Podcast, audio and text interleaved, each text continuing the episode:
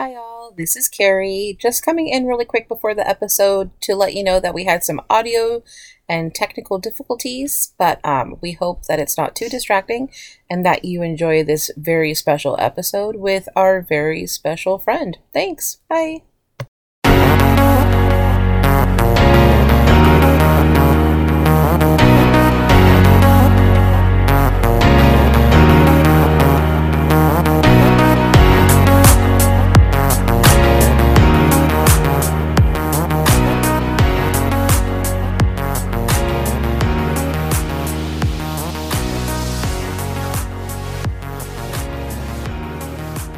Hi, everyone, and welcome to the Comics Deserve Better podcast, where we talk about the world of independent comics. Thank you all for coming in and listening to us on this lovely day or evening. I don't know when you're listening, but hopefully it is a lovely day or evening. I am here, as always, joined by Carrie and Richard. Hey, hey. Hello. And Give me a Coke. special guest, Mr. Andrew Levins. Hi, everybody. Thanks for having me back. Oh yeah, thank, thank you again for coming back. This is Yeah. this is a new lineup for you. So, but uh, but yeah, it's been a little while, and I actually want you probably back on again very soon because it's always fun. it's always it's always fun to have you on. You know, it's like, happy happy to be on. You just we've have already- to keep multiplying. I expect new Yeah. hosts every every time I come on. okay, we'll do definitely. We'll we'll we'll put a, a headphone on my dog, and we'll have we'll have him. yeah, because we've run out of friends. Yeah, exactly. We've worked through our I- I'm down to dogs. I'm so sorry. Uh, all right. Well, we do have a great episode, and actually a pretty lengthy episode. So we better. I guess we should get started here. Um, we're going to be talking actually about the uh, the Love and Rockets um, Maggie the Mechanic by Jaime Hernandez for Fantagraphics. But uh, before that, we'll go ahead and go through our regular parts of our show, which I just totally lost my words there for a second. Uh, and the first thing is uh, DIY Corner, where we talk about comics doing it themselves to get themselves funded and uh, you know do it the old punk rock way essentially. And we got one. Um, we got actually it's, it's a uh, it's two books. It's Oh the Things You Won't Know and Phantom of Eternia double whammy reprint is what this is. Uh, so this is from Kelly Phillips. Uh, these are two comics that, that she has made. Um, and the whole purpose of this is so that her books that she has made will not go out of print. Um, she wants to make sure that uh, these are still accessible. Um, been reading the what, what each of these books are about, and actually they actually look wonderful. Uh, they're both 48 pages long, even though she calls them mini comics. So there's two stories. Uh, there's there's going to be uh, other things you won't know, and the Phantom of Eternia. Uh, the uh, other things you won't know is essentially the a, a parody of the oh the places you will go from Dr. Seuss, uh, but it's um, but according to Kelly, it is inspired by the perennial favorite from Dr. Seuss, which is typically meant to inspire greatness in, in recent graduates. This parody comic provides a cautionary tale for those who may be entering college or any other questionable phases in their life.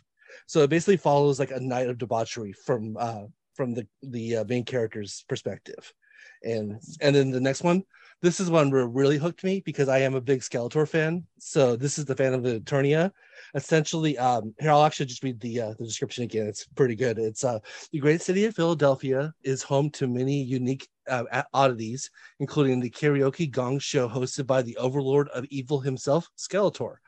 D- uh, displease your host, and you'll be gonged before your song is through. Upon my own emergence onto this dastardly stage, I found myself in the clutches of Skeletor's unshifting musical gaze, and in much the same predicament that befell the heroine of the Phantom of the Opera. Enclosed is my tale of my fate. So, um, one's very uh, the Dr. Seuss one obviously is, is well colored and kind of bright and vibrant. This one's black and white. It actually has a very manga feel to it. Uh, and yeah, um, being tormented by a karaoke host that is actually also a Skeletor sounds pretty awesome to me. And Based And on I'll- a true story, I'm sure. I'm sure I know, right? definitely. Um, uh, basically, uh, some of the rewards is that uh, you have the option to pick up some more some more comics that she's made.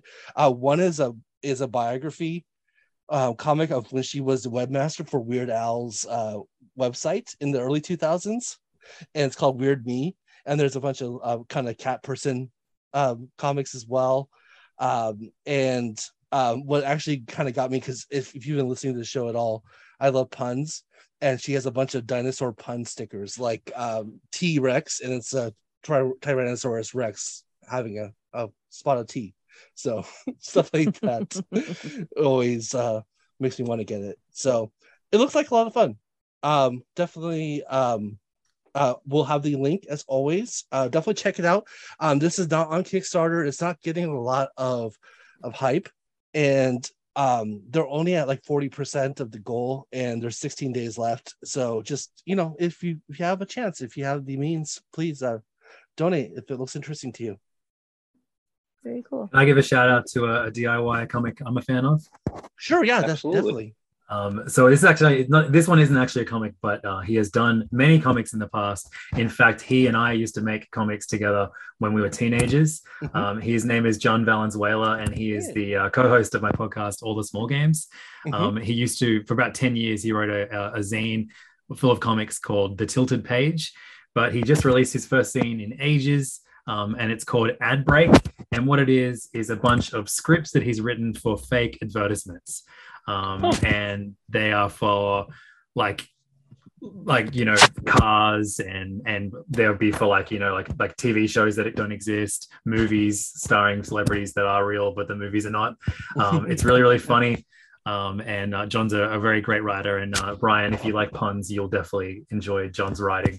Yeah, um, he's he's selling it via his um, social media. He's he's at 16 tacos uh, on Instagram and Twitter. If you want to hit him up there, he will send you a copy of his zine called Ad Break. It's really good. I will. on. I will put that information in the uh, the notes as well. Definitely under. He and I he and I used to used to make a comic together called Sandwiches. We made like four issues. He's and he did all like the actual grunt work. Um, like all of the like the photocopying and stapling and he would literally be like hey i need uh, you know the the zine fair that we're at is this weekend the only person who hasn't submitted comics is you um, can i come over to your house and make sure you don't do anything except finish the comics you said you were going to make uh, nice. so yeah he, He's, he, He- he is genuine- disapprovingly. yeah, yeah. He- he's gen- he would like to the point where I would be like doing the inks over the pencils, and then I would give it to him, and he would erase all of the pencil um, Oh. as I was finished. Yeah, yeah. Like it, it- genuinely responsible for almost every comic I ever made when I was a kid. Awesome. Very cool. Good friend. Yeah. Like seriously Yeah. good friend. Me, not not a good friend. Horrible. No, no, no. friend. I, I, him, I, was, that incredible. compliment was not towards you. well, I am. I am as as as as Levins knows. I am a fan of all the small games, and I do appreciate uh, John's puntitude that he has. So Mhm. I can definitely. Nice. I'm very. He's a dad now, Yeah. so he's finally putting those puns to good use. Yes, Nice. exactly. He's finally legally allowed to actually make puns. Yes, that's why he released the zine because he actually could have the puns be, be Yeah. legal. All right. Um, all right. Well, perfect. I will go ahead and add that as well to our uh, DIY corner list on our notes. So please check out both. Definitely. Um, all right. Well, we're gonna go ahead and go into our spotlights. And um, you know what, uh, Richard, because you put something in here that I'm excited to read, I want you to go first. Oh well, now I don't know. If you're excited about it, I don't want to share. I know. Oh, oh, fine, fine, fine, fine. Karen, do you want to go? No, just kidding. no. oh Lord. So this week I took a look at a new book that just dropped from Image called The Least We Can Do. So the book open uh, excuse me, it's by Iolanda Z- Zafar Z- Z- uh, Zanfardino and Elisa Romboli. So our story opens up with a, uh hooded character doing a heist. Uh, we see uh, this person. I guess we can tell it's a woman, but she steals a jewel out of a sword, and then she's basically at a bazaar, and she's acting really sketchy. She's trying to pump people for information, but she doesn't seem like she belongs, so no one wants to give her information. And then finally, we see some sho- soldiers show up, and they're just kind of like roughing up the the citizenry. And someone, one of the soldiers, someone throws a uh, uh, carving knife at the soldiers, and it's gonna miss them and like hit some innocent bystanders. And then some cloaked people use a little magic, and they kind of you know just telekinetically place it down so no one gets injured. And now that we know our character, our main character knows that she found what she's looking for. So Oh. she pesters um, one of the booths to be like, hey, I saw those people. Like, let me talk to them. Let me talk to them. And they're like, look, man, we don't really trust you, but fine. And basically, a Doctor Who style elevator or telephone booth pops up out the ground, and then it, you know it's basically an elevator it takes her underground. So what we find out that this uh, this uh, story is taking place in uh, in England in the United Kingdom, and they were the United Kingdom was devastated by war until they found something called the medium, and basically it's like these little artifacts. They look like they look like jewels, but they give people powers, and you know each one gives diff- people different powers, and basically everyone got the jewels and they started helping each other out. Then a group called the Eden Army showed up. They took all the jewels and you know basically started a dictatorship and it's been hell for basically the basic citizenry ever since. Mm-hmm. So the we find out that our main character's name is Uriel, and she's actually uh, telling everybody in this um, underground bunker. She's like, "So what I want to do is I want to take these jewels, and I just kind of want to." use them for good like we could build the society that we want is if we get we amass all these jewels and then we use these powers for good to help people instead of evil like the uh the eden army uses it and you know, so many of the people, you know, they're they're you know they're skeptical because these are all warriors. They fight against the Eden army to protect you know the regular citizens. But the leader of the group, he's actually like, no, like you're a visionary. We need people like you because the idea is to have revolution forever is to hopefully at some point have peace. So he wants her to work on it. And he puts her with the crew. The leader of the crew's name is Samael. And Samael's like, no, every time you try to give us a, a fourth member, they always die. This girl's weak. And basically, they're like, well, no, you have to take her on. And then they bring the young lady Uriel to the library where she's like, they're like, study. You figure out, we want you to head up like our division of like what we're going to do after these battles, how we're going to fix this world. And then we have a flashback of her that she, her family is actually from like their bigwigs in the Eden army and basically she's she was trying to preach peace to them and like basically her dad roughed her up for doing so so that's basically where we end that she's just in here studying but she's going to be the catalyst to make the world better so yeah really cool art really evocative colors um i think it's uh the artist that did uh, a thing called truth recently mm-hmm. but yeah it's really really pretty and just just came out the same writer just, too wasn't it oh Oh yes, yes. Oh my bad. Yes, the whole same creative team. So they're a couple, and they're they're, oh, they're Italian. Yes, and um, they also did Alice in Leatherland, which I absolutely oh, loved. okay. Um, and so this actually sounds really interesting because um, because the other books are kind of like in reality, and this is kind of cool that they're kind of taking a, a fantasy slant to to their storytelling.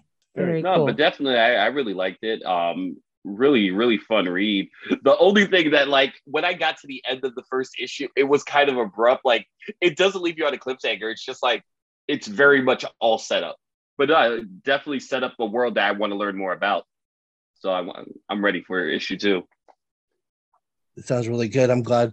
I'm getting my books uh probably tomorrow so i'll definitely be reading that right away. All right. Well levins since you are a guest would you mind going next? Yeah, so um, we're talking about uh, a regular comic from America um, as the main main topic of discussion today. So I have no guilt in uh, in talking about a manga yet again on, on this podcast. we, are, um, we are a manga friendly podcast, so no worries, no worries at all. Uh, no, yeah, I wasn't sure what to talk about uh, until we sat down to record today because um, as uh, just before I, I, joined you in the, the Zoom session, uh, Carrie and Richard were talking about uh, superstitions and ghosts and what they do and don't believe in. And uh, that reminded me of a series that I'm about halfway through at the moment called Dandadan, which is a, uh, a manga series uh, that's being uh, written and illustrated by Yukinobu Tatsu, who actually used to work um, with uh, the mangaka behind Chainsaw Man um, for oh, years. And now, now this is him going out on his own and making his own series. Um, it's on Shonen Jump Plus, which uh, is like a, a, a digital um, offering in Japan, but you can read the entire thing for free uh, using the Manga Plus app, uh, which you can get through the App Store. It's also if you have a, a Shonen Jump membership, um, which is like two bucks a month, uh, you can log into the Viz website and read it all for uh, for, for your membership uh, fee in there too. Um, so it's really easy to uh, to read all of this if you live outside of Japan.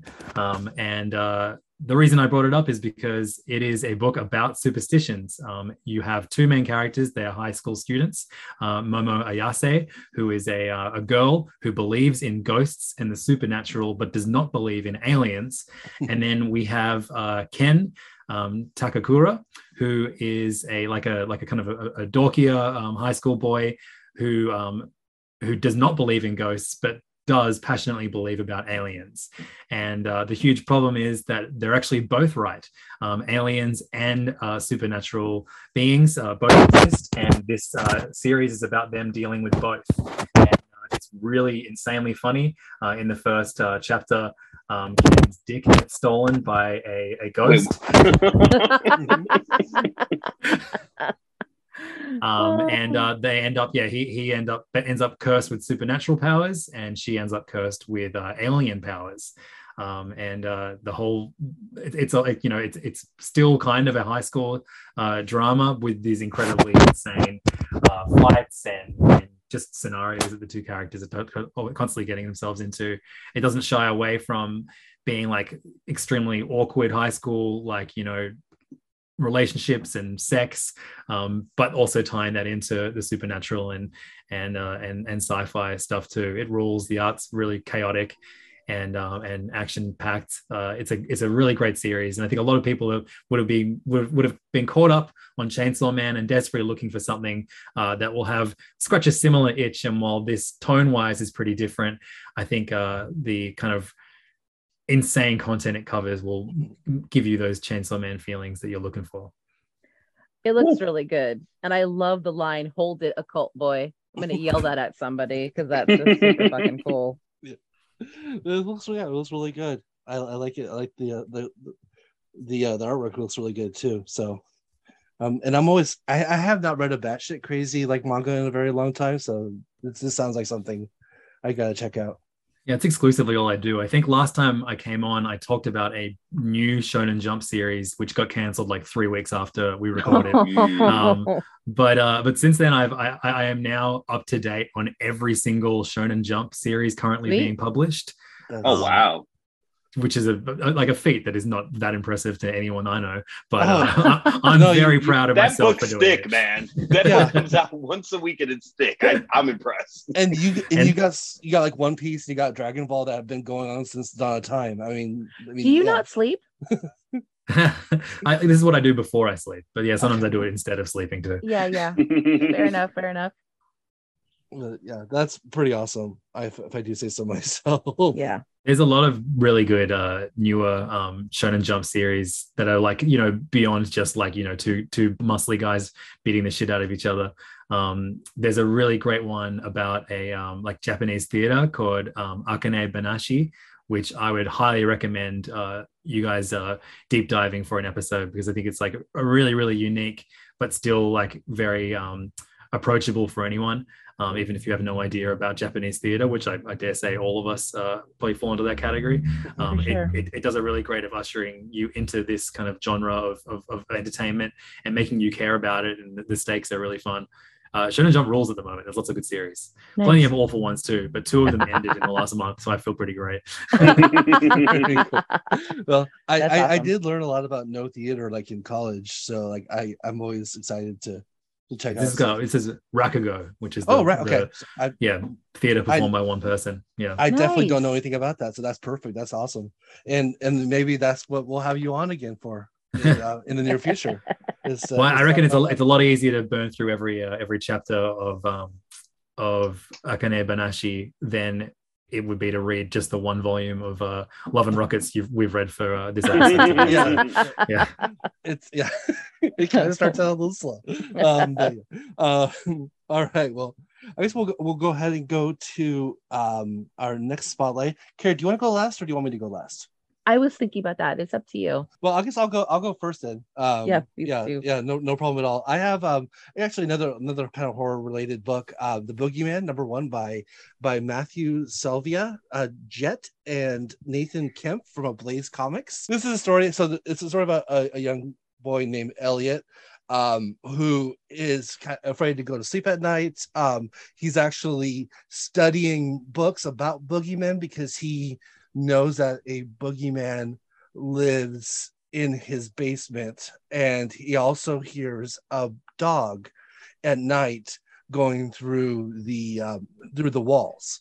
And so the parents you know like the dad comes in catches him reading saying oh you're you're in trouble. You know like you you know like you need to go to bed and like you don't need to read about this stuff because it's not real. Well of course it's a comic and it's a horror comic so what do you expect? Uh, and um meanwhile there's a kind of like a, a witch woman um who goes by the name of grandma who's outside who who borrows a host which is this man um and then takes the man inside or basically has the man ring the doorbell of the house and then break in and then murder the, the parents. And after this happens elliot the boy um, you know, I don't think he heard any commotions, but then he kind of comes down to check to see what what happened. He sees his dead parents. He's he then sees um not the killer, but he sees this old man who is um who's basically the you know the boogeyman of the house as well as the the boogeyman's dog and in basically he kind of like skirts away um the the boogeyman um confronts the grandma and base and she's like oh i didn't know there was so there was another boogeyman in this house mm. or i wouldn't have attacked it but you know since we're already here you know let us you know get the boy because now the the killer is going after the boy and um and the the um the boogeyman that, that lived in the house uh you find out his name is actually father death and he's oh, he's hundreds and hundreds of years old he's kind of a legend among other boogeymen but he had hmm. disappeared from like you know from boogeyman society over the last few like hundred years as well. So um everyone thought he was dead. And he basically goes no you're in my house. You can't you're you're not killing this kid. And um and get out essentially. So the grandma leaves. The the uh the killer's still in the house. Um and the boogeyman basically kind of like does like a, a mind um, meld with him and basically tells him that the the boy has run outside and they go get the boy because he's now outside. So the, the killer runs out, and then the boogeyman confronts Elliot and goes, "Do you know who I am?" And he's like, "Yes, I do." Um, and he goes, "Well, you need to listen to me and follow me, and we'll get you out of here alive." And so um, so essentially, um, and then meanwhile, his dog is kind of looking at him like, "What the fuck are you doing?" Because like we're boogeymen, like, like like we're not supposed to be helping these people. And then the and and uh, Father Death is like, you know what? Don't don't judge me. Like like we like I, will do what I want to do. You can't tell me what to do. Essentially, and so he's helping out the uh, the kid. Meanwhile, Grandma's called other boogeymen to come and to uh, you, to Grandma. take the kid and to fight uh to basically fight Father Death because he's a, a very old and, and strong entity. And uh, I won't get into much more, but uh, it ends on a cliffhanger. Uh, this issue just came out last week, uh, so we got about a month to find out what happens. But sounds pretty good. It looks pretty good. The colors are really nice, uh, very dark and, and brooding. The uh, the way that the boogeymen are done are, are like scratchy, so and with red eyes. So it's a very kind of cool ethereal feel to the uh, to the comic. Wait, so I have a question. So you said grandma, correct? Yes. Evil grandma? She's she's she's an evil like a boogeyman as well. Oh man, this and hits home. She has she has um a, a, body of a spider. I think just to go off on a tangent. Sorry, okay. sorry, Levin. Sorry, Richard. Because I don't care about what anybody believes in, right? Except if you're super like far right Christian event evangelical like prosperity could, doctrine bullshit. Just a dick. You could just yeah, sum that like up. That, if, that I have issues with. But like, I think one of the saddest possibilities of life is to think that you are completely like once you die you're just fucking dead like you're nothing right like um and i understand that like that's some people's belief system. But for me personally, and I think because of like my anxiety, I need to hold on to something so that way death doesn't seem so scary. And I, and I understand that this may be just like some kind of fucking fairy tale that we get fed and like whatever. Like some of us believe it, some of us don't. But I find the other like fringe bullshit just so completely fascinating. Hmm. I just I, I love I love spooky. I'm a big old like scaredy cat. I I don't do well being scared, but I love spooky. I love. No, it's it's super fun. It's yeah. great. And this book would be definitely I love to check out. I, yeah, I'm. Re- I actually I'm looking. I'm peeking over your shoulder. How I read most comics, and um, yeah, it's it's cute. I like the artwork. I mean, it's yeah. not cute, cute, but you know, I like it. It's yeah. pleasing to the eye. Yeah, the and the grandma basically is like like an old lady on top and a, a big old spider on the bottom, which is very much like Japanese horror as well. You know, like when it you know, so they do love their half spider ladies. Yes, they do. Cool. so, all right, well, um, so that's my my spotlight. So, Carrie. Um, so my spotlight for today is uh, Tentacle Kitty because you guys destroyed me last week with Stray Dogs. I had to read something very light and very cute because Stray Dogs killed me. Okay, um, so Tentacle Kitty Tales Around the Teacup is by John Merritt and Raina Merritt and John Claudio Vinci. Um, it's from Dark Horse. And essentially, it is about a um, looks like a young adult uh, person named Violet, and she is on a spaceship with um, Tentacle Kitty, known as TK, which is like her personal like little pet, um, Pirate Kitty, Ninja Kitty, and then um, like a fastidious old timey English kitty, and they're on um they're on the spaceship and they're essentially looking for like the perfect tea. They find it. Um, uh, Levia is a, a, whale that they are chasing. Levia goes um, out of orbit. They're on their spaceship and they're waiting to like kind of get back into Levia's orbit so that way they can go try to get this tea again. And so um, they it's buttered tea and it's considered like a delicacy. So they um, make a cup of it or make a pot of it excuse me.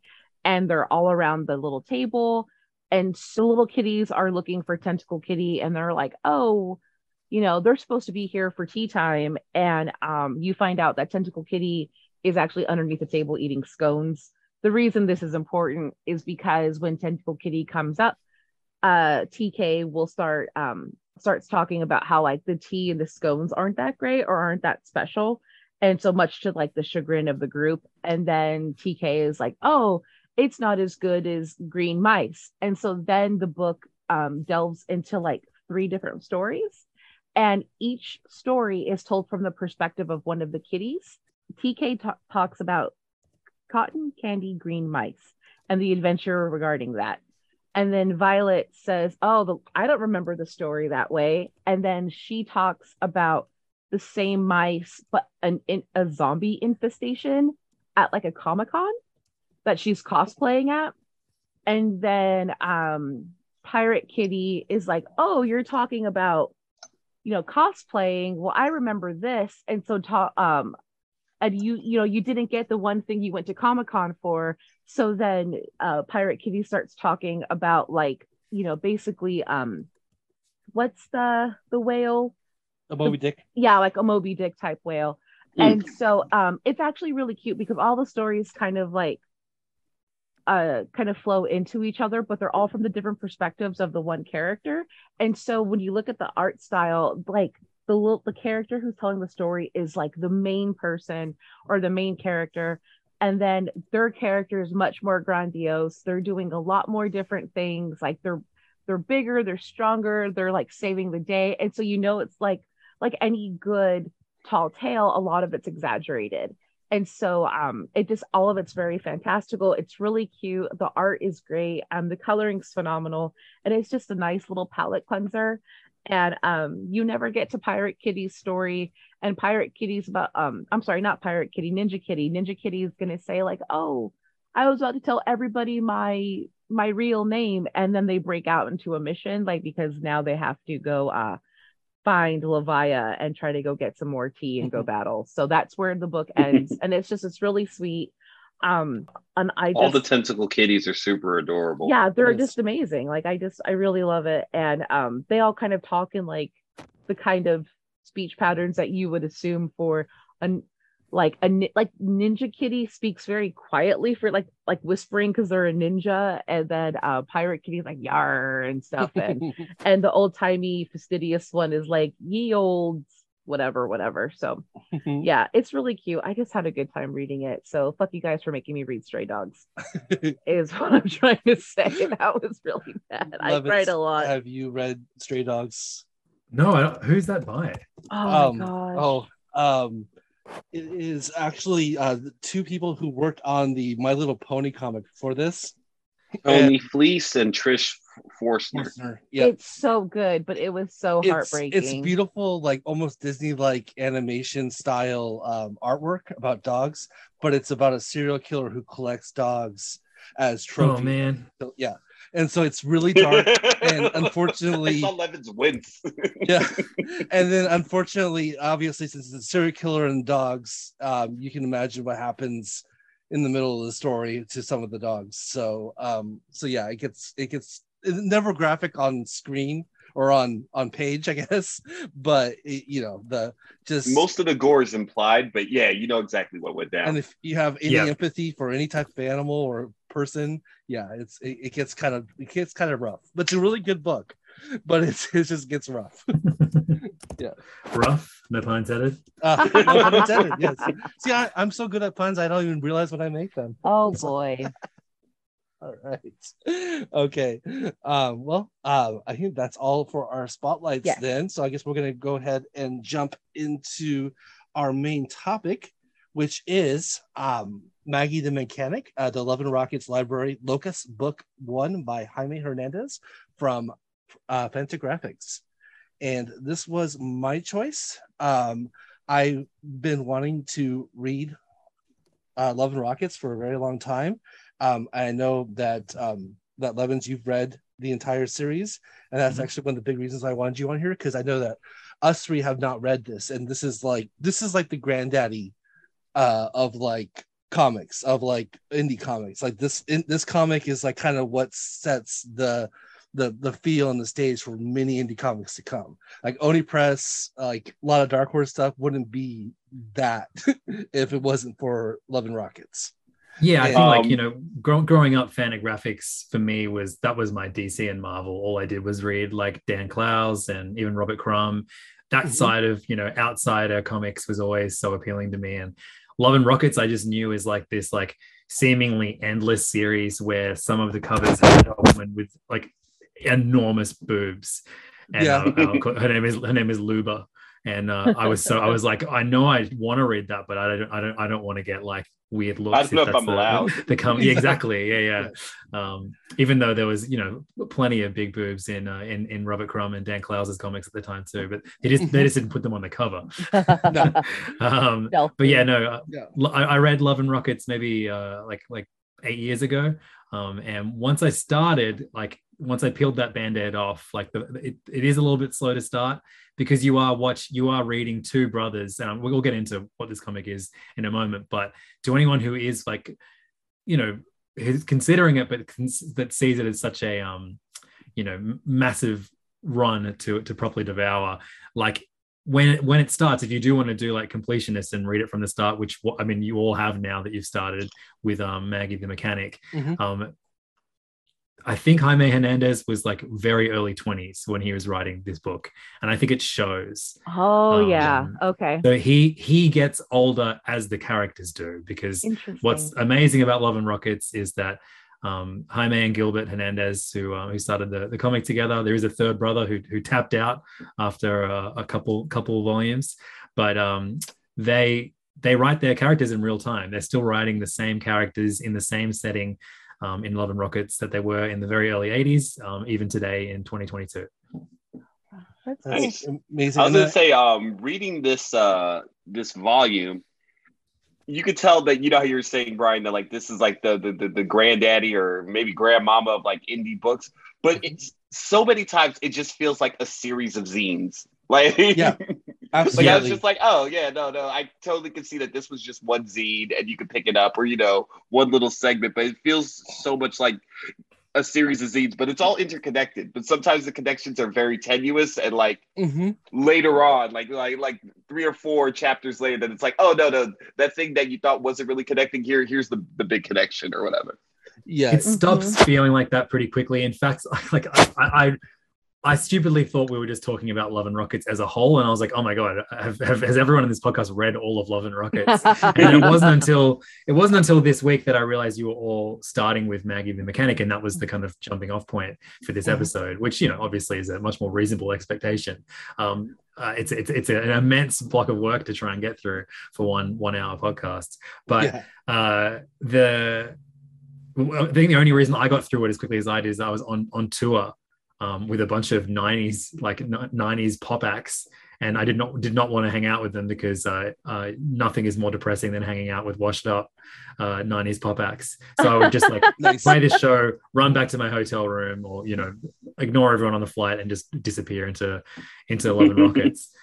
but I, if were I to um like live this week again, I would have written to you all and said, "Hey, in my opinion, Love and Rockets, this this this volume of Love and Rockets doesn't become Love and Rockets until like page 240, mm-hmm. which so this is a page this is a 270 page long um, uh, volume of, of, of Love and Rockets, and yeah, I I I really don't think it it resembles anything that I recognize from what Love and Rockets eventually becomes. And this is just Jaime's side of Love and Rockets. Yeah. Love and Rockets is a is a collaborative and always was like a magazine with um you know little short stories from each brother that then then form together to, to, to create a bigger whole. Um, but yeah there's a there's a on, on page 240 there is um, uh, a really iconic and i think i have the the single issue of this exact um, story oh, um, from from 1984 to 1985 is when this one was written. The bulk of this book is in 1982 1983 which would have which would place jaime hernandez at about 22 years old when he was writing it. Um, so yeah, lo- just learning, not even learning about how to become a cartoonist, but learning about comics in general. I think he is at that point. And then if you look at like what a difference in his not just his art like i think the art is like strikingly different from like the beginning of this book to the end of it mm-hmm. and when you consider it only spans three years three or four years um the not just the art but his layouts and most importantly the structure of his comics and how easy they are to read by the end of it compared to how yes. insanely dense they are at the beginning. Like I, I i i have a real problem with a lot of i feel like it peaked in the 80s where like cartoonists and writers comic book writers just couldn't shut the fuck up. And yeah even it even though like, you literally have the easiest medium to show instead of tell, they just couldn't help but tell. That's why I hate, I hate Chris Claremont uh, for for all, all the good he did uh, in terms of plot and character. I just I hate his dialogue so much. It's, you it's, have it to so you, you have to power through like the first seven years of his X Men run before he starts to let up. Like I've yes, read exactly. this whole X Men run, but like, oh yeah, no, those early. And the thing is, is that some some of those books are fantastic. Those some of those early books are really good, but oh, it's a slog. It's a slog. Yeah, and unfortunately, I would describe Maggie the Mechanic as as quite a big slog. So, did you all manage to finish it? Yes. Yes, yes, yes, yes. Well, but it was a slog. well done, team. I'm very proud of you. So, um, so, um, yeah, it, the, it's funny that you say that because, like, well, one, I have like really bad eyesight um and and and also um I, I oh, because the lettering. I don't. That's the yeah. biggest, the biggest difference from the start to the beginning. Yeah, the opening comics are fucked. The lettering is so hard to uh to read, I, and then yeah, it becomes much easier as, as the comic yeah, progresses. But yeah, exactly. I feel so for your eyes, man. I'm sorry. So not so so not only the pacing was kind of was kind of hard, but then it was also kind of hard for me to read. Um, so like I, it literally took me like two days. Not obviously not like continuous reading, but it took me two days to get to about a third of the, away the book, and then I actually switched to the um the guided view on uh yep. digital and that made everything so much easier because like uh, each panel was there right in my face i could easily see and read everything and i got through the last 66% like like in like three hours or two hours which is good once what once you get past mechanics which mechanics yes. is very fun and interesting but my god mechanics is like it's an yeah. endurance race. It's an endurance yeah. race. so yeah, Me- Mechanix is what Jaime Hernandez wrote for Love and Rockets in his part of the of the of the books, yep. and it is like this weird sci-fi wrestling. I, you're never really sure which part of like the world it's set in. It's like, or it, oh, no, it no, this world makes fictitious, makes no sense. It makes no sense. I kind of yeah. love it, but it makes no sense. yeah, yeah, like so I was like, I reread it. I I I picked it up and I was like, oh, I'll, I'll thumb through as much of this as I can because like you know I haven't read it mm-hmm. for quite a few years. I ended up reading the full thing. um, nice. I because I, I just have such a fondness for it, and I was able to like glaze over the way more text heavy bits. There's a there's a very long.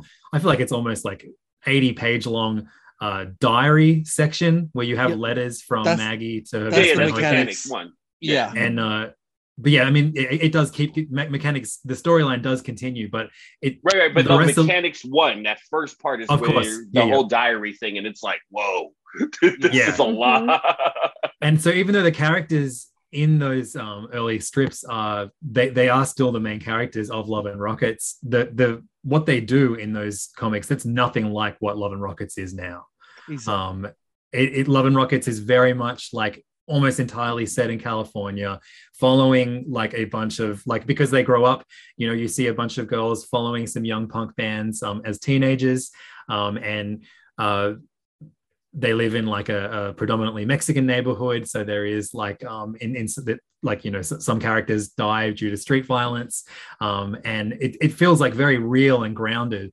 And I forgot how completely opposite to that this comic feels like when it starts. And I think that kind of speaks to Jaime Hernandez finding himself through writing a comic. Yeah. Um, to make it about me for a second, um, I, I, I'm a I'm a DJ, and a lot of people ask me like, you know, how did how did I learn?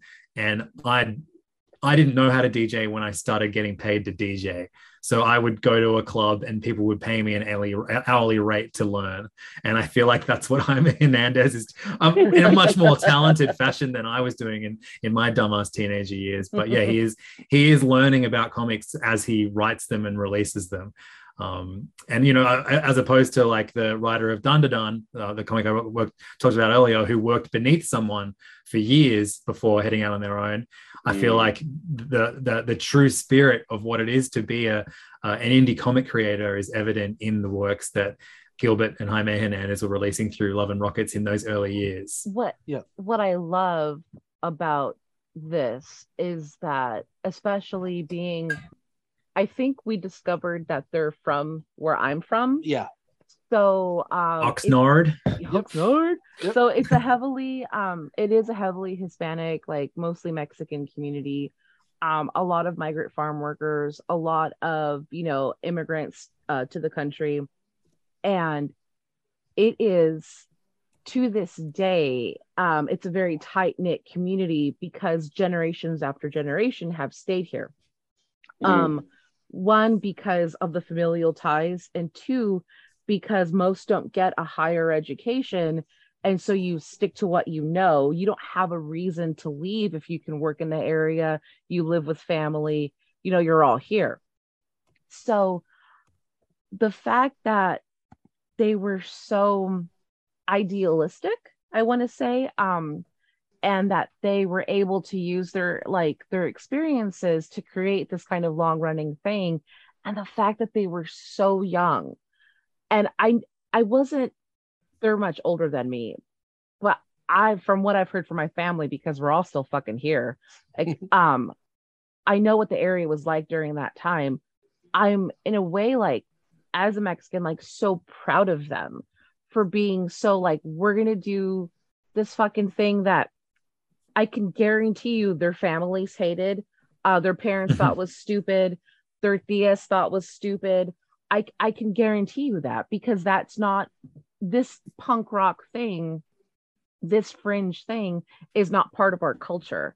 Comics are not part of our of Mexican culture. Um, in the Chicano part of this area. So, uh, I just I'm like weirdly proud, even though I don't know them, obviously, but like it's just really cool because they were paving their own path at a time that they probably felt like maybe fuck it they don't have options so they're going to do what they're going to do mm-hmm. i mean again i don't know anything about hey. them i'm just projecting but i was going to say i think you're wrong carrie they had to at least have one tio tia that was like no no no you should do this shit you should do it oh no no no no there's always the, one that's like that, always like that's yeah. the one person who fucking regrets living in the same fucking town as their mom their dad their sisters yeah. their brothers their cousins exactly so so um, and they're going to encourage you to be radical absolutely yeah yep. and so so yeah well the origin origins of the of, of Love and Rockets in you know the real world is that they so they wrote you know it was it was it was Gilbert Jaime and and and uh, Mario and they wrote their comics. They made they they basically published they printed out their own zines and they took them down to San Diego Comic Con and they basically just like handed them out there. And then the the the guy who later became the editor uh, or like the one of the founders of Fantagraphics found them and basically said, "Okay, I want you guys to be part of." Oh, that's know, awesome. publisher. That is so cool. so that whole you know like I mean like we obviously we have like DIY corner and everything. We we always talk about like you know indie comics from like the ground up, and that that is literally where they they went from, and and they're still doing it to this day. And like I said, I mean, and also the thing is too is that like yeah, there's comics you know before that they came out before them but nothing really like this. Not at least not since the 40s or the 50s uh, when like that, the com- comics code kicked in. I would say the closest thing to it is Terry Moore, Terry Moore's output. Yeah, absolutely, definitely, and and um, Strangers in Paradise. I don't yeah. know what what they had access to, obviously in the early '80s, but this felt so much like a manga to manga to me. Just the the format. why I love it.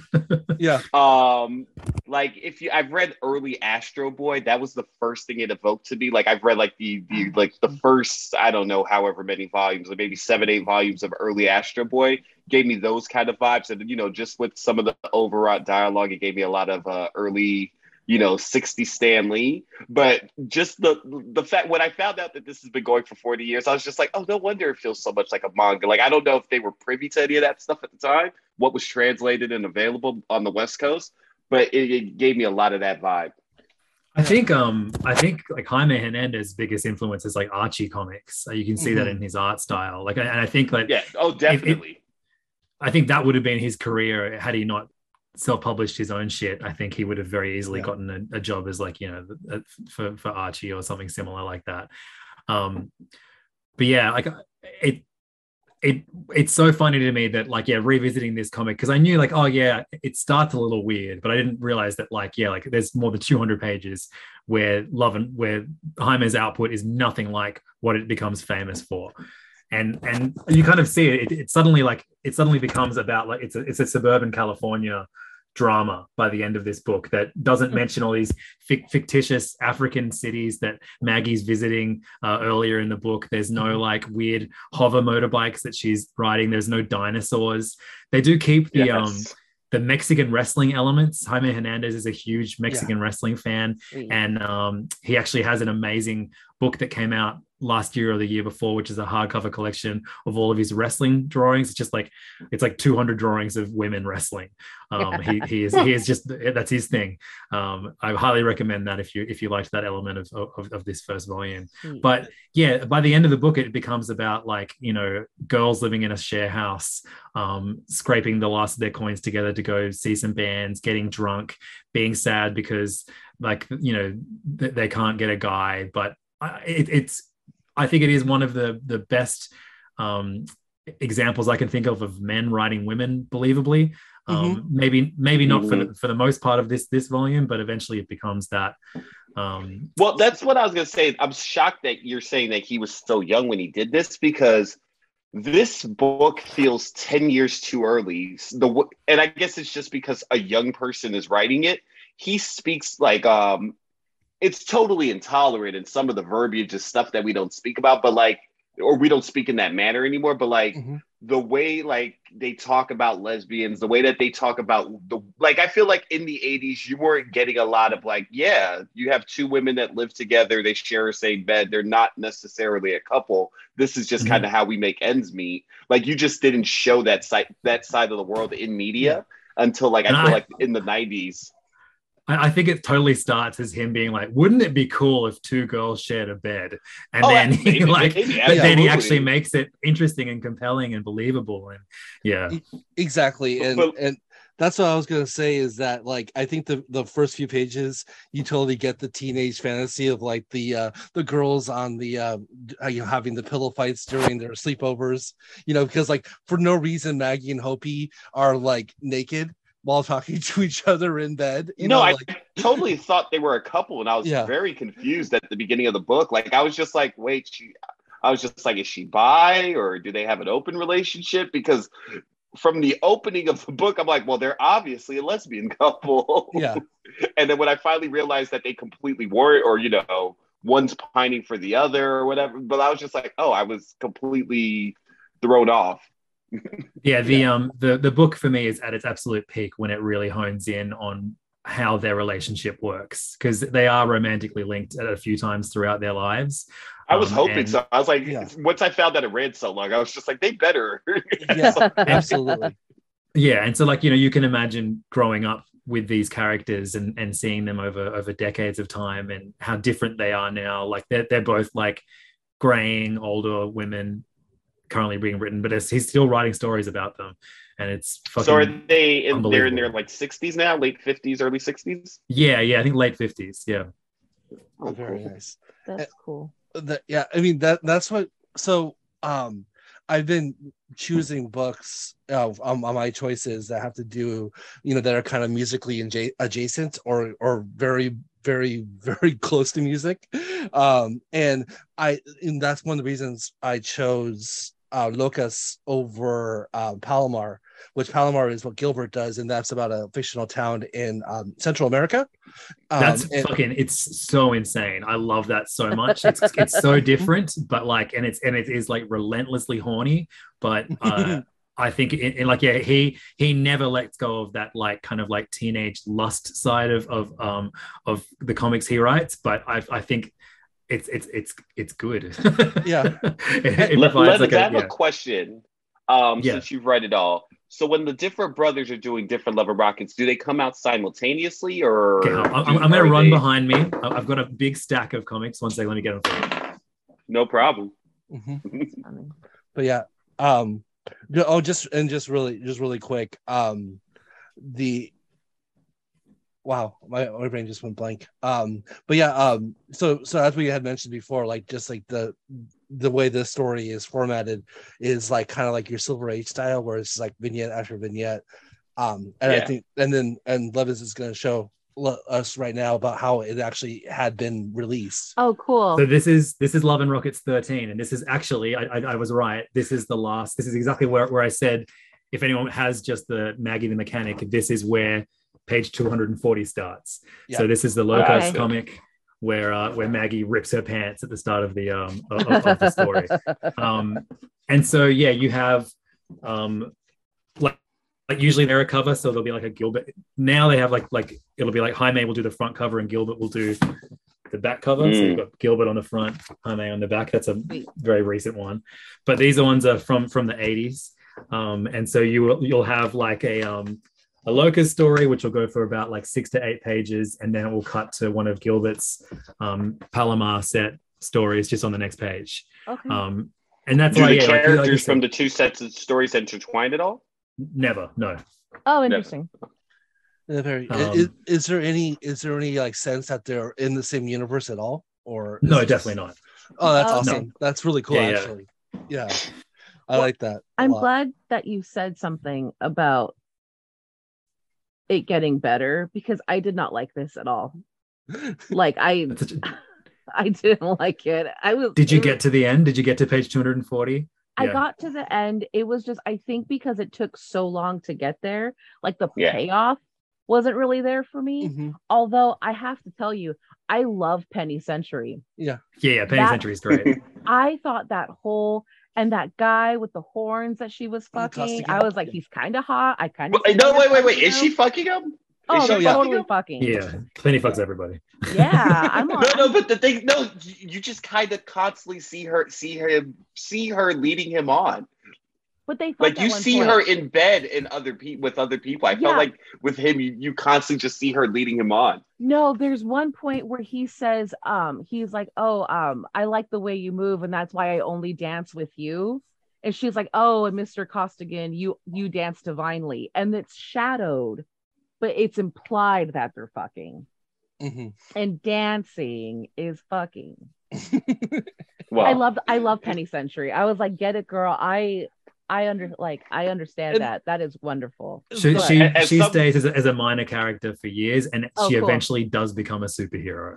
Yes. And they do oh, a full yay! superhero arc. That's, that's yeah, yeah, yeah. Wish. Okay, that's um, awesome. That makes me really happy. So one um, thing about the book, um, when you were talking about the stuff early on, at the beginning of the book, I was kind of another thing that kind of confused me is that since it's black and white, and I guess his art style wasn't so refined, I just assumed everyone was white they all mm-hmm. looked white. They had they were into punk rock. There was a goth girl there, and then like every time I'd hear there, he throw little Spanish in, like or you know Spanglish, you know, a lot of the times. I was just like, "What is this?" And then as yeah. as you get people's full names, I was like, "Oh, you're Hispanic. Yeah. Oh, that makes Margarita. so much more sense." Yeah. And then as you get closer to 240 I feel like the art style gets more and more refined oh, where that oh, there's yeah. more characteristics. Like I feel like when you first yes. meet Daffy, you cannot tell that she's Asian. And then when no. you see Daffy later in the book, I was like, oh, yes, that character's Asian. That's very very uh, apparent in fact the page i'm looking at while we're talking about this is because i think it's it's the page that's kind of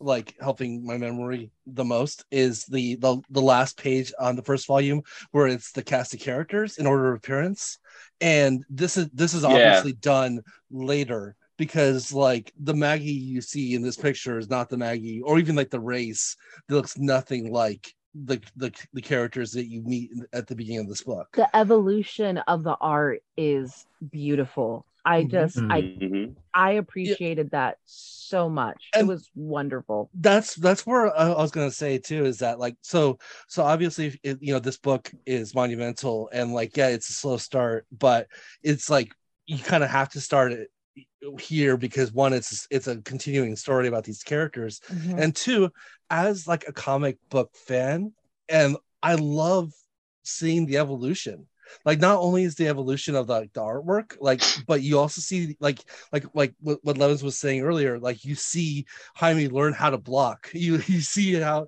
he learn he, he learns how to tell a story you know like like yeah. going you know and like you go from like you know just slowly kind of from in these 280 pages you go from like okay like this is definitely a teenager doing teenagers you know style or like quality stuff going to like this is a professional and then there's no wonder like this is uh, considered one of the greatest comics of all time. Oh yeah. Like yeah. i'm excited to read more. yeah. I like okay because that's the thing. The, the big payoff carrie is not the end of this book it's that you can start the next one. Yeah yeah. absolutely. Yeah, no, yeah, no, yeah. no yeah, I'm excited. So I was I was gonna say I'm, I'm more in, into Carrie's camp where I was reading this book. I wasn't enjoying it. I was just like, I can see that there's quality here, but it's not for me.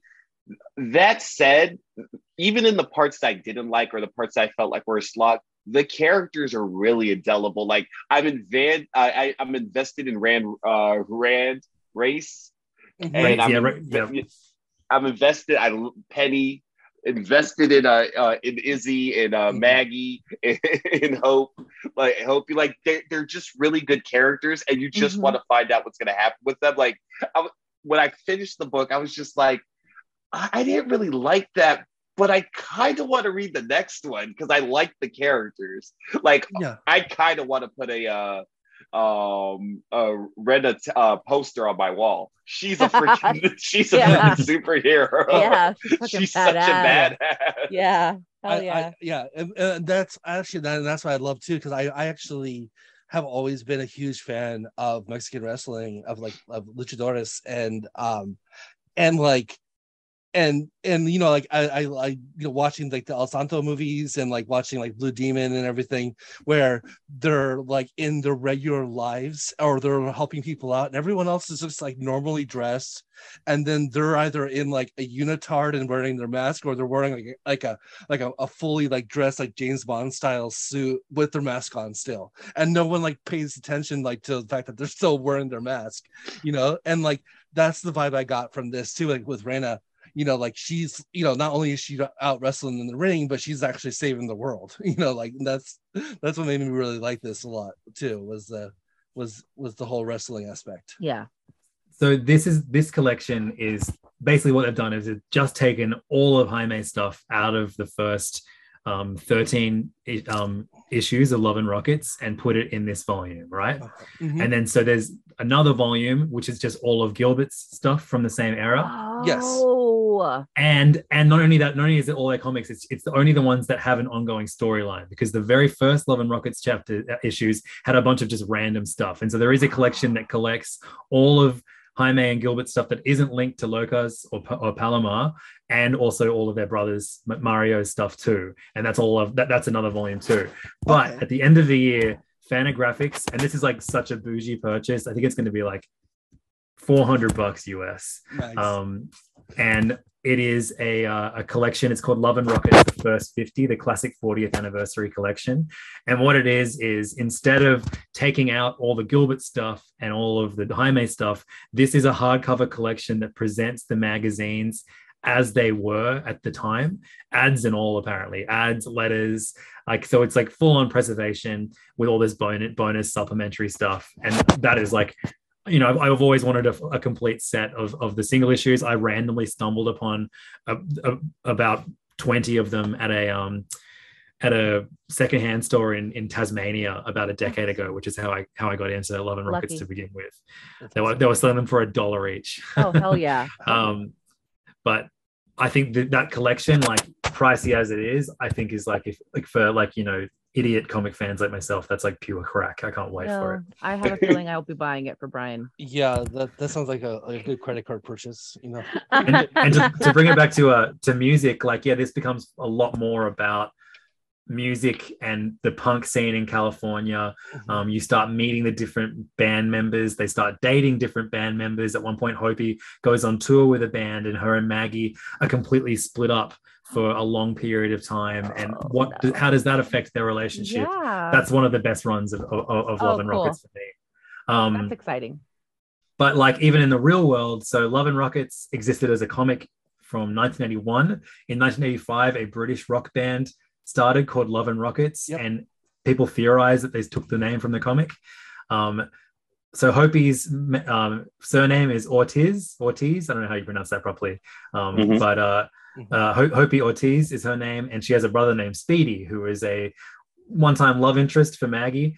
Um, and uh, there is actually a, a pop band called Speedy Ortiz, who oh. named their first album after what, in my opinion, is maybe the one of the best arcs in the whole series, which is called the the Death of Speedy Ortiz, which is um, talking about like like yeah we, we are we're getting this amazing you know story of this relationship of women living in this area of california but what is living in this area like for other people of this community yeah. and it really expands on what it is like to you know to be hispanic growing up in in, in that area in That's the cool. 80s That's cool. Um, and yeah, so yeah, that, that, and I think there are a few other examples of people taking mail. Yeah, but Speedy Ortiz, I think, is like the the, the biggest example. Again, this awesome. is such a weird thing because, like I said, I didn't love the read, but everything that you're telling me makes me want to read more. Yeah, it all right? sounds so fascinating. You you will if you have access to like like Humble Bundle just released the entire mm-hmm. collection, like every single book. Um, I don't know if any of you picked that up, but, but you could you yeah. could basically get 40 years worth of comics for 20 bucks or something stupid. Yeah. Oh um, god, I'm upset I missed it. Brian, look it up. I'll, I'll, yeah. I'll, send you the link. Don't yeah, worry. Don't worry. um, and then uh yeah, the the like the, this if you read that second volume i guarantee you richard you will and carrie too you'll just be like oh i know who these characters are now imagine if this like the ongoing storyline was actually something you could be invested in instead of being this like weird patchy all over the place soup that you have like some fondness for in parts but then you just feel completely lost reading the rest of it mm-hmm. So we were talking about like weird aspects of the book about like there's hovercrafts and there's dinosaurs, and by far there's superheroes. But by far the weirdest thing to me is that there's world famous mechanics in this world, like mechanics that people know by name. That's like, oh, he's the best mechanic that ever was, and he's a celebrity for it. I was just like, this no. is so trippy. And that's how like you can no, you can sorry, tell that's, that's that, that was the concept for the series to begin with, right? Like, mm-hmm. what right. if what if this mechanic was famous and she lived with a girl like that, and then like that, that it grew to what it becomes is so insane. Like any, yeah. I feel like any other creator would be like, you know what, this I don't really want to write the series that that I initially wanted to set out to write. I'm just going to start a new one. He instead just morphed it into this thing, and like, mm-hmm. like as much as you can probably just pick up volume two and, and read it when the comic is actually at its best I feel like it's so important to to to go on the journey with him. Oh, and yeah, so like you, look, you, have done the hard part of this series now. Um, Gilbert Gilbert's side is way more instantly approachable, but may not be a subject matter that is as, as appealing to um, everybody. But um, yeah, look, you guys have put the hard yards in. You should reward yourselves with volume too. so the weirdest thing about the book is the um assumption that when women are hanging out together, our titties are always yeah, out. that's also that's the weirdest thing. That's not true. No, We've never. It isn't. Penny Penny is sunbathing, and I see that. That yeah. that, that is a, I, I, like that. That's a believable instance. Absolutely. Yes. Yes. Yes. But yeah, in in most of her things. But yeah, I think I feel like it's it's a, a, comic language for the easiest way to show someone is like an exhibitionist or comfortable around other people i think is to put them in a situation where they are naked i will oh, uh, contend yeah. i am not a woman but as someone who works at a resort on miami beach this is not as far fetched as you would believe. yeah, now I'm like I'm just going through all of the uh, yeah. the the Love and Rockets magazines in front of me and, and seeing what's immediately ahead of head for you guys. Were you to continue, and so, it gets so good so fast. So I have I have a uh, a question actually pertaining to that. So um, I'm obviously yeah, I'm, I'm I'm going to be going forward, and I'm reading the the Fantagraphics, the, the 30th anniversary uh, editions, mm-hmm. which are the ones that that you know this Maggie the Mechanic was part of it, and they they they split up the you know the you have the Jaime stories, the Gilbert stories. Do you recommend? Do you think I should read like all the Jaime stories and then go back and read all the Gilbert stories from the beginning, or do you think I should? I, like- I think because you're going to binge it you're going to do it like I did it and read it, you know, in a, like an alarmingly short amount of time, and yeah. like just eat, like completely consume something that took two men their entire lifetimes to create. You're, gonna, you're gonna, you're gonna, you're gonna binge their life work. Life yeah. work. Exactly. That's one of my favorite things to do. That, that that is the most like my most when I feel most privileged is when I get to do that. Is when I get to uh, like just just like read yeah, like 50 years of hard work on an iPad. yeah. yeah. So this person's like, this is the proof that I existed on this plane. Oh, no. And we're just like, yeah, I'm going to bang it out in a weekend. or, or, even even on the reader's like perspective where it's like oh well what's going to happen next i have to wait a month and here we're like okay well in a month i'm going to be done with 60 issues you know or 100 issues you know like um, yeah, well, they, they didn't release any any new Love and Rockets for like about three years around pandemic time. They've only started to do it again this year, and so I've got yes. I've got those three. That's what I was going to ask. How uh how frequently does it? I must I know it's not a monthly book, right? How frequently does it come out? When it, it was out? it was quarterly a couple years ago. I think they're trying to get back on that on that track. The uh, wasn't the uh, actually for a little bit wasn't like it like once a year, but it was like a a full on like graphic novel, or was that was that the quarterly? Yeah, yeah, that was the um that was the when it was annually, it was yeah like a full on like yeah uh, you know a hundred page graphic novel. That's awesome too. I think that's like they volume... did about seven on eight of those. Yeah, maybe ten. Yeah, and that and that that was volume three, and now we're on volume four, which is the the, the modern stuff, the new stuff. Magazine format, I think, is like the best way for this this comic to exist, and okay. I, I love that they got their the the upcoming hardcover collection. I think is magazine format, but in hardcover. They did that with um with uh, Daniel Clowes's Eightball, mm-hmm. where mm-hmm. it's a hardcover collection, but when you open the collection up, every magazine is actually in there, cover and all, as it was oh, printed nice. in the That's 80s. Awesome. It's so cool. Yeah, that is really cool. Um, I think yeah. like, that's the thing about Fantagraphics. They like you know the, the the creators probably aren't making as much money as they would have if they were to go with you know Marvel, DC, even Image, but there is no way any other publisher cares as much about their comics as as, as mm-hmm. Fantagraphics do. And you can tell there's yeah there's there's a lot of love you know even if you just go like to the Fantagraphics website and like just look at like you know like how they present their books. It's it there's there's some kind of like awe that they have for their creators and you know mm-hmm. that's and a lot and a lot of regard as well. Um so uh, I actually really wanted to kind of go back really quick about the whole, you know, the mechanics being like the most, you know, famous people in the world, um, and and I, I totally get the vibe, like you know, that you know you whenever you're going through a creative writing um, course, they always say, you know, write what you know, and California, I mean, well, all California has a car culture, but this area of California, like where they're from, the car culture is like king. Like you you can't go a weekend without seeing at least like three cars from the 1950s that are just totally souped up and like in like in, in this neighborhood or even like in, in like nearby like Camarillo, like you will see like you know beautiful cars um to this day. And in, the 80s it was even more prevalent because those kind of cars were still you know a lot more available. And so yeah you know like the car culture and so i'm assuming that like jaime grew up around people who were souping up their cars he or him himself was like you know like getting oh. his his like 56 uh chevy all nice and souped up and and chromed out you know so i i'm guessing that that's why the mechanics are like so you know such a prevalent part of the first part of this story hmm. because you know that's those are the people that he knew I, I believe it. Yeah.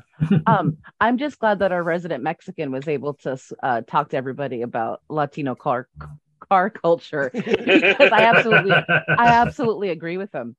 I was like, yeah, you know, that's that's uh I I didn't even make the connection. That's a that's a good idea.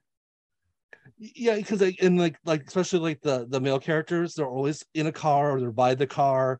Um, like Speedy, like he's you know driving in his old '64, what looks like an Impala, and um, you know like it's you know like you can tell that that there's a lot of care in not only how Jaime draws the cars, but like the characters themselves, how much care they put into their cars. So, one thing that I love slash hated about this book is that there is not one normal character. Either you're an asshole or some version of weirdo. yeah. okay. Well, so everyone becomes it, it, becomes way more believably. Like, I mean, I, I, would say no one is truly normal in this series, but you yeah. become they become a lot more human. Um, after, after after this first volume. Very and cool. the funny thing is, I don't think Maggie's even a mechanic anymore. Like, I, and that, that that just doesn't become a thing anymore. Probably not. um. So actually, that leads to a question I didn't want to ask you all. Um. So who's your like? Okay. So Levins will be a little bit different for you because since you read the whole series. But like, who's your favorite character? You know, like thus far in volume one, and then Levins, if you want to like just say like overall who your favorite character was, like you either in volume one or the entire series, like of the Locas people.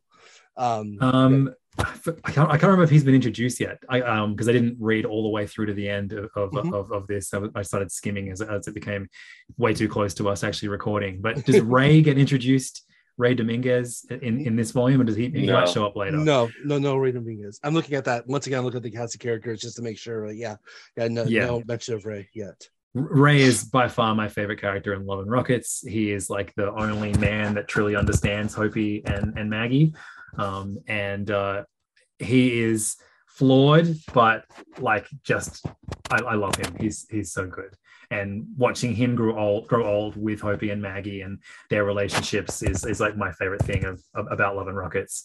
Of the two of them, just because she is a bit crazier, I, I, I love Hopey, but mm-hmm. I think Mag- Maggie becomes the star of Love and Rockets as it continues. Okay, very cool. Um, how, how about you, Richard? Hmm. I mean, it's definitely uh it has to be Rena. She's so yeah. cool. She's mm-hmm. out here, you know, supporting cute coups, breaking hearts, being world champion. Like she's just kind of in the mix of everything. Um, but I will say this: the uh the segments that I like the most is anytime there's a Penny Century like solo segment, it's going to be an enjoyable read. Those yeah. were every one of those were fun.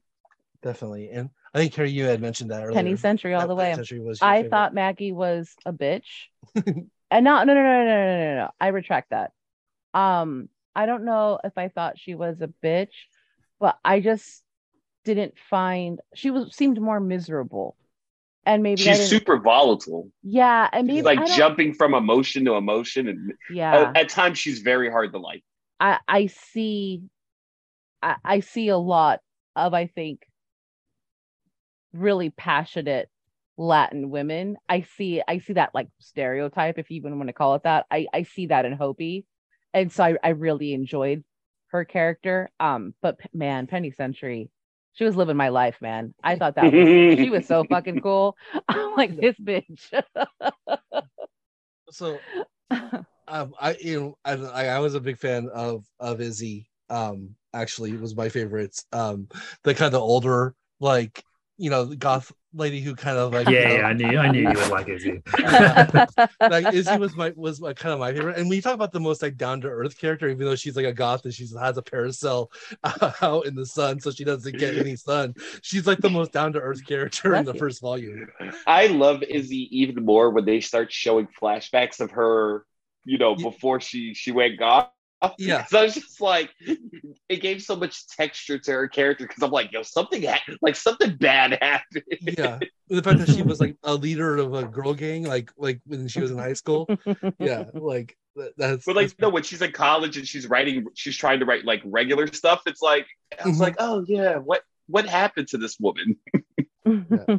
So yeah, I I was definitely Izzy fan, but as in between Maggie and Hopey, I, I'm also Team Hopey um as, as of right now in the first volume, and because yeah. I've always been you know I've always loved like the the iconoclast like punk rock character, and Hopey is definitely that character in this book. Yeah, so. I'm I'm very excited for you to read uh read the um, start reading Gilbert's stuff too because his his his side of the story often gets overlooked um, mm-hmm. because uh, this I think it is a it, it, it stays a little bit more fantastic than um than uh, than Jaime's side of the story does. So I think people don't like how ungrounded it is, but there's something so fun about this Gilbert's bizarre, um, you know, decade spanning soap opera about a fictional Central American town. Um, it's the best. So good. Um, as the book goes on, do they introduce more? I, I know they they're going to introduce more characters, but more characters that are like indelible, or is the focus still like these characters that we meet in the first volume almost completely? I know, like like race, for example, isn't in it anymore after after this volume. Um, okay. okay. yeah. Um, I don't like it. Um, but yeah, and and like everyone, like Maggie and Hopey both get called out for their shit constantly by different characters who are like, and they're even like like the reason I like um Ray so much is that he is like he's like a down to earth nice guy, but to his detriment, like almost like a caricature of what a nice guy is. Um, he has, he's like super self aware, um, and like will often like kind of like break the fourth wall and kind of you'll there'll be a monologue from him. You actually get to hear his thoughts, which not many characters in in the series get to do. Um, I yeah, it, it gets so much better. It's it, it's it's it's actually really funny to me talking about this part of it now, knowing how much what what a small piece of the puzzle it is. Mm-hmm. and you know, and I'm yeah definitely gonna be reading on. I'm I'm gonna put my uh my attempt to read all the Daredevil comics uh aside for a little bit and uh and jump on Love and Rockets. Yeah, um, I mean, unfortunately, like all my favorite things are they just are difficult to get into at first. You know, yeah, I, I, love like One Piece is you know a, almost a thousand. I was gonna say I love One, One Piece, and I'm like, look, man, if you could if you could watch these first 120 episodes, it gets really, really good after that. exactly. oh no, no, I, even I'm not crazy enough to watch the anime. um, but I love reading the manga but on like the watching side, like like Venture Brothers, for example, one of my favorite mm-hmm. shows of all time, and oh. like, the, the first series of that sucks, but it gets so good. Yeah, and I'm I'm a fan of the first season of that, and I because because like I like how self contained it was, but but yeah, no, it definitely gets better afterwards. of the first season, I I like the first episode. I think uh the pirate episode it that holds yes. up. That, oh, that is your pro. Oh look, yeah, there's definitely elements of it that totally be. hold up. But yeah, when it when it leans so hard into good. when it leans so hard into being a like a Hardy Boys, you, you know, mm-hmm. yes. Jonny Quest yeah. Jonny Quest parody, it's it's nowhere near as strong as it when it just is like, you know what, let's just be an insane comic book instead of making fun of it. And, yeah. and and to go back to Brian loving the goth characters, when like Mr. White um is talking to um to uh, the Doctor Strange's who what's his name? Dr. Orpheus. His um Dr. Dr. Orpheus's daughter, daughter says like, hey, I was the first person to play Bauhaus at my college radio. You know what that makes me? She's like old. And I'm like, which is cool. I'm like, I feel that in my heart now. As a 41 year old, I feel I feel that in my heart. Because like I, I, you know, I'm inter- trying to introduce like my nieces and nephews to like, you know, older music that I know that they would enjoy. And I'm just thinking to myself, like, God, they just probably just got this old man who loves this like archaic music that no one else likes. You know, so, you are. Yeah, yeah. Yeah. Effectively, yes fine. yeah. yeah, we all are. It's cool. Yeah, definitely. um, which uh, was, I mean, kind of a quick tangent, but um, I've been kind of doing a quick, um, like, like, you know, asking people at work, you know, various ages if they know what ska is, and the majority why? of why are you doing this I, I you're gonna get I, put on a list I, yeah it's true so I love but I love ska and there's so many different versions of ska so I kind of want to know like if they do know what ska is like if they even know like like it's not just like Reel Big Fish it's like you know like there's a huge history I, like how you say it's not just Reel Big Fish as if you expect these kids to know what Reel Big Fish is yeah I know I know I know, I know. once again like makes me old. yes, it makes me very old. Teenagers so, today are still asking the question, why do they rock so hard? exactly. Yes. Well, I hope you all sell out with me tonight. oh Lord. Have you watched the um going back to Adult Swim after Venture Brothers? Have you watched the series Delocated, the Jon Glaser series? No, I have not. Oh man, you should watch that. It's great. In the first episode, it's super weird. It's so it's the best. but he has his his son so it's like about a bunch of a family who basically go into witness protection program, but it also wants to have a reality TV show about them moving to New York City. And so it's like a reality TV show where everyone wears balaclavas and has Fuck. voice they're like like voice modulation, so you can't recognize them. but awesome. so his son has a has a ska themed birthday party um, I just I think it's like the second episode. Please watch this so I can quote it at you. okay. I will check it out. Wait, wait. Since we're on the Adult Swim tangent, maybe Levins, you've seen this. Maybe Richard. They used to have scary commercials that would show like at 4 a.m. and they wouldn't look. They would look like normie commercials, but they were actually produced by the network Oh yeah, yeah, yeah. Yeah, and they were really fucking creepy. And then if you went to the website that was posted on the commercial, it would just be like creepy pasta. Yeah. That somebody would write, right? Yeah. I just I, okay, that's all. that was my that was yeah, because the Adult Swim did it, it, was basically the series is called Infomercials. Oh, it was, it was, an actual show. Yeah, okay. and so and that's like the oh, most famous one. The most famous one was Too Many Cooks which yes. was like a um like a parody of like old sitcom intros. Uh-huh. Um, which then that went viral, and a few other ones went like like you know, kind of got taken seriously outside of the context yes. of it being um Adult Swim. But what yeah, they, they, they, oh no, they did ahead. like they did like fifty of them. Yeah, because the one that um that I actually saw that went viral was the um the bear in the neighborhood um, yep. and it was like an antidepressant med- medication commercial. And news like local news areas or local sorry that's stupid.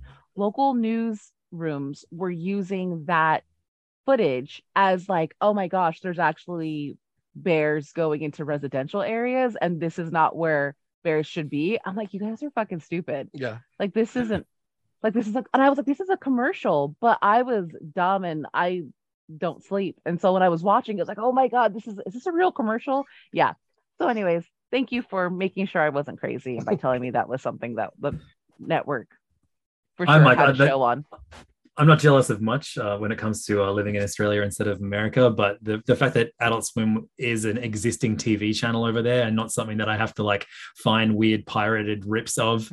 Um, whenever I, whenever I'm in America, the first thing I do is just put like make sure we're on Cartoon Network, and I'll set an alarm to wake me up at like 11 p.m. or 2 2 a.m. to watch the good stuff.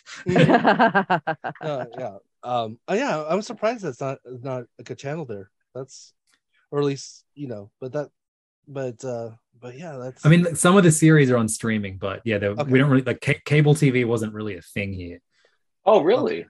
yeah not as much as uh as as it is in america yeah i, I was basically raised by cable tv so i totally get that comedy he, central he, spend, yeah. he spends a lot of time with it on mother's day Yes, I do. I agree. oh shit! that made me sad for you. No. I was like, oh, that you, you, know, the, you know the channel that tells you what uh, um, shows are playing, the TV Guide channel. Uh-huh. I, I, give that roses every Mother's Day. Oh, oh fuck you! That's sad. no, um, no. Let the... him love the way he wants to love Carrie. oh, but speaking of cable TV, I work with some younger people, and they were talking about a TV series, and they were like, "Oh, well, there's only one season of it," and I'm like, "No, there's actually season two that's already out." And they're like, no, it's not because on Hulu, it's not out yet. I'm like, oh, like on ABC where the show airs on cable network, like, yeah, it's out. And they're like, oh, who has cable anymore? I'm like, I live with my septuagenarian parents, so yes, we have cable. Yeah. like, whoops, world. Um, but uh, so, but just really quick, just to bring us back to um, to Love and Rockets. Um, you know, just any fi- any final thoughts or um before we, we move on? I'm excited. My final thoughts are book. that I can't wait for you all to read the rest of it. Yeah, I know. Me too. I, I have a feeling that if you keep on listening, that the the um, volumes of Love and Rockets will probably be my spotlights in multiple episodes going forwards. Forward, wow! I you, you've got me wanting to reread it all now, which is something I like do not need to do right now, but like it, it is that good. I, I, was I was saving that for when the, the, the hardcover collection comes out at the end of the year, but oh yeah, uh, yeah, Okay. It's exciting I, I, because I've, I've read it all digitally. I bought it all in Comixology years ago. Um, and then I've, I have like a few mm-hmm. scattered physical um, magazines. But yeah, the, the idea of reading that entire run as it was presented in the magazine format is like so exciting to me. That sounds amazing, actually. And um, and that yeah, actually reminded me. Um, besides the uh, the humble bundle that came out a couple of weeks or a couple months ago, um, every, it seems like every December, um, Comixology um, has a Fantagraphics sale, and Love and Rockets is a big part of that. And last December, I bought basically every single volume of uh, of Love and Rockets, um, like you know, like twelve volumes, twelve or thirteen volumes, and it was under like thirty bucks. So, so you, you know, uh, hopefully the, the Fantagraphics won't make me a liar this year, but but well, uh, I mean, this will be the first Christmas where Comixology is is just a fuck pile. Yeah, that's true. That's true. The, the new format. I, we don't, I don't even. Well, you know, like if you go to Comixology.com in Australia now, it just sends you to Amazon. Mm-hmm. It's basically the same. Oh, really? Yeah, yeah. You can't like. There's no way to. There's no way to just only see comic books on if you're not buying the book the the week that it comes out because like you still have like the new the new comic book list if you're trying to buy a book that's been out for a little bit like you put the you put it in you know the search and you don't just get comics you get you know everything. And like you'll you'll get like mops and like and like plant house plants along with like your comics which is why i'm assuming amazon's doing it that way so that it you know cross you know sells. But yeah it is frustrating as a comic book reader who you know Comixology is never perfect but the fact that i can't like look up a comic and just get that comic you know it's so like, dumb. It's like they, I, like they can make so much more money which is why it's so insane to me that, that this has happened the way it's happened. Yeah absolutely. They don't want to give up that 30% well speaking about companies that do things really strangely i know we're a, we're a indie comic podcast but i'm a huge zelda head and i know you all are, are big video game people as well. So i just wanted to get your thoughts about the nintendo direct and specifically the, the zelda the legend of zelda um, trailer that was in it but like any other thoughts before I was pretty underwhelmed like I'm still yes. kind of like there, there, was enough stuff there that I'm like I mean because I'm, I'm, currently like I'm loving Splatoon three I'm loving mm-hmm. Xenoblade Chronicles three like I, I've still played my Switch more than any other console and I own all of them Um, but like that direct, I like it when they announce the the weird little games. Like there was one direct that I know a lot of people didn't like where they announced like the Advance Wars ports and the um yeah. the new WarioWare game and the Metroid Dread, and I'm like that that's that that is yeah. exactly what I want more of. And mm-hmm. instead, mm-hmm. we get like you know like I, I don't want to get one one piece of Zelda news every year mm-hmm. about this game that'll eventually come out. I want them to tell me all the other little games that I may be playing instead yeah. while I wait for the next Zelda. And they didn't really do that. Especially 90, 90 seconds essentially of Zelda as well. Oh, dude, it was less than that. It was less, yeah. far less than a minute. Yeah. This is a, uh, we could tell that no one on this care- podcast cares about Pikmin because I feel like that was their other big reveal. Uh, excuse me, Pikmin. motherfucker. Oh, maybe, maybe not. maybe you should have been a little bit more excited. I feel like. But the thing is, I, I knew like Pikmin Four their, their already existed. Yeah, Pikmin Four. No, I mean, I feel like Fire Emblem coming out the gate that was cool. But oh, like, yeah, they didn't. Well. I want them to fill the gaps. I want to know what I'm going to be playing until May next year when Breath of the Wild comes out, and yeah. uh, I don't. I reckon Pikmin Four will be coming out like a year after after Breath of the Wild. Not Breath of the Wild. What I was going to say, what was underwhelming to me about the uh, direct is that there was so few 2022 release dates. Like, they, mm-hmm. I don't think they have a killer app for this holiday season. Uh, oh no, they have the Pokemon. two Pokemon games. Yeah, the two yeah. Pokemon. Bayonetta, games. Bayonetta three. I'm excited for too. Yeah, yeah. true. But Bayonetta three, I feel like I've been waiting for it for so long. Like I kind exactly. of like when I see it at the store, I'm gonna get it, but like I kind of forget that it's there. exactly.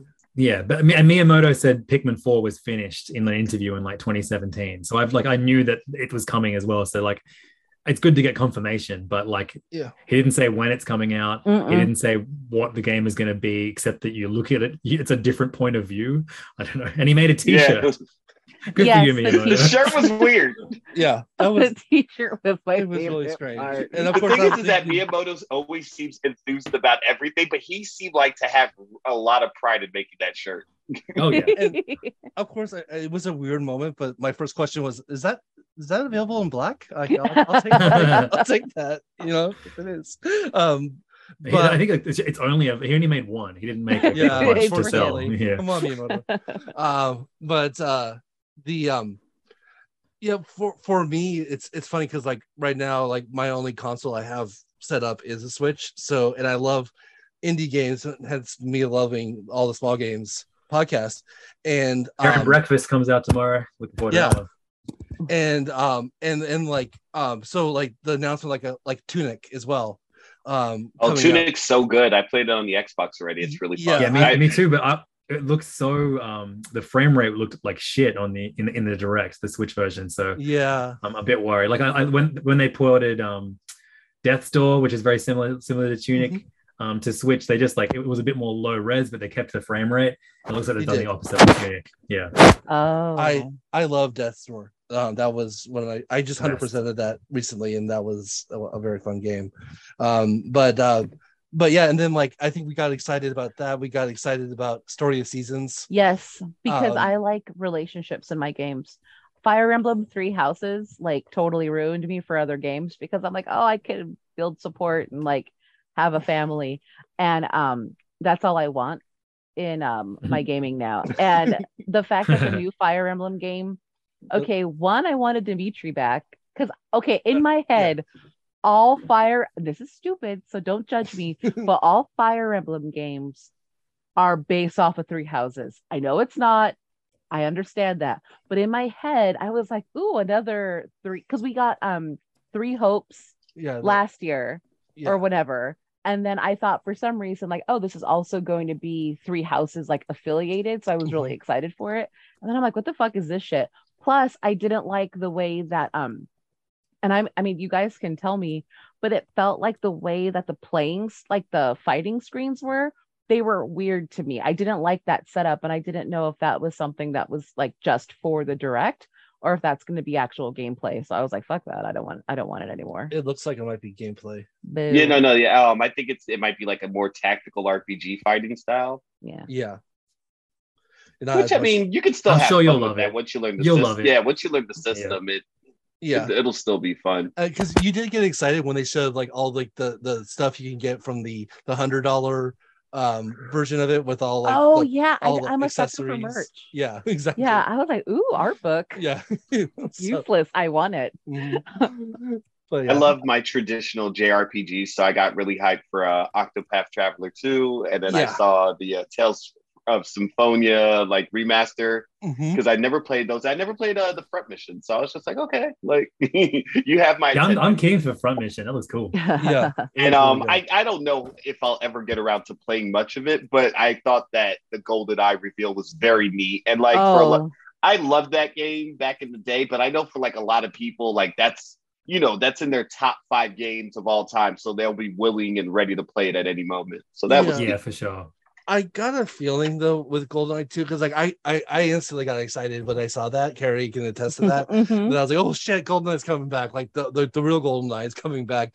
And then and um and then um I was thinking about it like today and I was like, how much nostalgia do I have in my head for that game? Like, I is this game actually still good? Well, no, some... it's no, it's still a tech. It, no, it's I'm sure it's going to be very slow, but it's still technically yeah. a good game. It was always yeah. a good game. So I, I like it's not going to immediately be bad, but I'm I, sure that there's going to be a lot of quality of life stuff in there that is not fun. Like no, a few years ago, exactly. I replayed Kingdom Hearts 1, and I was just like, there's so many things that it's just like, I just want to go over there, and you're not. the, you're making me do 80 steps to go right yeah. there, and it's very agitating. and, and, no current era game would do that to you. And I kind of had the opposite when it came to, like the first person shooters because I went from like Wolfenstein 3D and like Doom to GoldenEye and then didn't play any first person shooters until like Overwatch.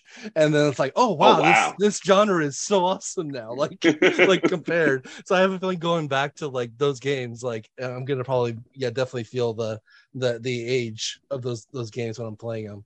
So we'll there's see. a little thing out there called Halo that you may want to look into. that's true. That's true. I played a little bit of Halo, but I had I not really had played any uh, much of it either. Oh, okay. Back in the well, day, I was addicted to Halo. yeah, that we used to have a, um a, a, computer. We used to have a computer lab, like one of those ca- internet cafes, mm-hmm. Mm-hmm. and um that's where I had a lot of dates. Was we would meet at the internet cafe and play Halo. That's pretty cool. So that's, that's what I used to do. Yeah. But um, question for you: What was the game that was the 2D that was like a spooky horror game, and the girl went into the painting? Because that was oh, cool. Uh, was that the the Danganronpa people game? No, it was later. Yeah, I, I can't remember. Yeah. yeah, I don't know. I don't know. It wasn't that, but it it looked really cool. The one in the oh, Ib, Ib, Ib, Ib. Oh, Ib, that one, the Undertale esque yeah. one. Yeah, yeah, right. Cool. yeah, Oh yeah, that looks really cool. I was excited for that one. Yeah, that looks pretty cool. But then also, um, they're bringing Fatal Frame to for not the 3DS, so we'll see how that goes as well. So but yeah, very cool. Thank you uh, very the one much. thing I will say about uh, Zelda, just yes. go, I was just like, I since they were using so many like the Breath of the Wild assets, I, I was hoping we are gonna get a, and we still might, but get a weird game like Majora's Mask. But this looks like a more straightforward Zelda game. it it does from the, li- from the little that we saw. It it, it definitely mm-hmm. does. I mean, like the first, definitely the first um the first trailer that came out like you know a decade ago so it feels like um with with just zelda and link um you know in, in the underground crypt that definitely had a majora's mask feel to it like because right. it, it, was definitely dark and and weird and um but like and like and it definitely kind of had like a twilight princess like kind of feel to it as well but this yeah this one um but then like the the last two trailers definitely you feel it feels more like yeah you're straightforward kind of like you know we Queen Zelda game. So which I mean Breath of the Wild is still a, a masterpiece in my personal opinion. And so I'm happy to play it again in a different style. So but but yeah like I, a little little little more weirdness a little more darkness it would it would be great but uh, but yeah I'll I'll be happy as long as you know once it comes out, I'm pretty sure it'll be you know one of the best I'm gonna make it. you know, don't, I'm not getting my hopes up. see what happens. But yeah, but I, you... I, I, I, I, just put the most recent episode of Hey Fam up, and uh, we went all all through the directs. We spent an hour oh, laughing oh, cool. at me, laughing at Miyamoto. So if you want to hear more of that, well, actually, fam. Well, that's actually a good way to, um, I guess, we're you know, to kind of bring this uh, episode to the end. Um, you know, as in plugs, um, you know, I am a big fan of Hey Fam and as well as Pay Fam, the uh, the Patreon exclusive hour that you you guys give out every every week. Um, and um, I, I would have to say, just really quick, that if there is a podcast out there that can be described as chaotic neutral, it would be Hey Fam, and that's a very big compliment because you don't know what you're going to get. It's it, you know, but it, we don't know what we're going to record. It's going to be entertaining. so I love it. But yeah, so so uh, if you want to tell us a little more about Hey Fam, and also as well as uh, the fact that you are a uh, a huge TikTok fan or t- TikTok star rather now. That's slightly more interesting than being a TikTok fan. Yeah. um, uh, yeah, so I have a, a, weekly podcast called Hey Fam that I record with my friend, my longtime friend Angus Truscott. Every week we talk about video games and, and comic books and pop culture and movies and TV shows, but we also mostly just fuck around for for two hours every week and occasionally say those th- talk about those things within that fucking around of two hours or more.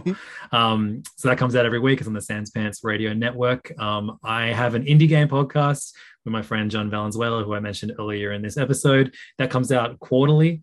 Um, and we're going to do a um, a big best of best indie games of 2022 episode at the end of this year, which is always a highlight of my year.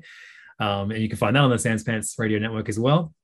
Uh, and then, uh, yeah, as uh, as Brian mentioned, um, uh, the, the, the biggest change in my life since I was last on this podcast was that uh, I, I, I, got COVID and I was bored in my office. So I started a TikTok account and uh, then my TikTok account exploded and I, I feel like the most watched and, and viewed pieces of media I've made have all happened in the last few months on my TikTok, um, which is for someone that's been like writing books and, and playing gigs and making mixes and making podcasts, uh, pretty disheartening, but it is also very cool. Take the shine where you can find it, my friend. Yeah, yeah exactly. It's signs of the times. But yeah. All right. Well, yeah, you can find my TikTok and, and every all my social media is just at Levins online. Excellent. Thank you once again for for joining us. Yeah, definitely. Thank yeah, you. that was awesome, Levins. And oh, no worries. You, Thanks for having me back on. Thank you, everybody, for for listening. If you're still here, thank you. um, if you liked the episode, tell a friend. Um, our our Instagram, Twitter, Good Pods, CD Pod, um, Book Club is on Fridays on Instagram. I will post the uh, the book that we're going to be talking about the next week. So if you want to read along, or if you want to shoot us an email with your opinions, we'll we'll read them out on the uh, podcast as we have before. Um, the uh, our email address is comics are better at gmail.com. Uh, website um, is comicsarbetter.wordpress.com, which is grotesquely out of date, but you can go there if you want to. Um, and uh, that is actually where you can request a future show. Um, but besides that, there's probably no other reason to go there right now. Um, Richard, where can we find you? Um, I'm at Top Cat 360. I'm pretty much all social media. Uh, football's back, and it's amazing. Very cool. And Carrie, do you have uh, anything for us this week, or? Um, I no, I wasn't so uh, no. Okay. I okay. Was, yeah, sorry. No worries. Um no problem. I was trying to find like an anti-bullying one, mm-hmm. but I couldn't find I'm sure there there are plenty, but I can't find them for some reason. So um, for anyone who's listening for first time, uh, as well as as Levins, um, uh, Carrie doesn't have any social media, so she's been doing um, nonprofits uh, that she she's recommend like you know each at the end of each episode. Yeah. Instead of having her uh, her Twitter or Instagram. I have a not for profit. Oh yes. Heap, heaps decent. we do music oh. music music outreach with uh, kids in uh, uh, like uh, regional Australia. Oh, great. Okay, very cool. That's yeah. wonderful. Thank S- you. Heapsdecent.com. Send me the link and I will put that on the notes as well. I, I um, started it in 2007 with Diplo. Oh, sweet. Oh, shut the fuck up. Yeah. Are awesome. you serious? You guys are buds? Yeah. Uh, yeah. and business about, partners. I thought, I thought you asked me that last time. I probably did because every time I'm in awe. Damn. Uh, yeah, we yeah. Cool. um, well, um, and coming in clutch. Thanks with the non-prof to recommend. Yeah, I know. Always, always ready to self plug. if, if, I uh, Diplo performs at my job like at least twice a year, so if I ever been in conversation with him, I know something to bring up. oh, you got it. Yeah, yeah. He'll he'll he'll tell you a bunch of weird stories about Australia immediately. Very cool. Well, I'm at. Ask him about DJ Baby Dingo Shark. DJ, DJ Baby. Baby Dingo Shark. I will not forget that. That's awesome. Well, I'm at Brighton underscore CV on Instagram. And for Richard, Carrie, and of course Levins, I'm Brian, and this has been the Comics Deserve Better podcast. And remember, comics deserve better, and everyone deserves comics. Bye. Adios. Bye. Bye, everyone. Thank you. Oh.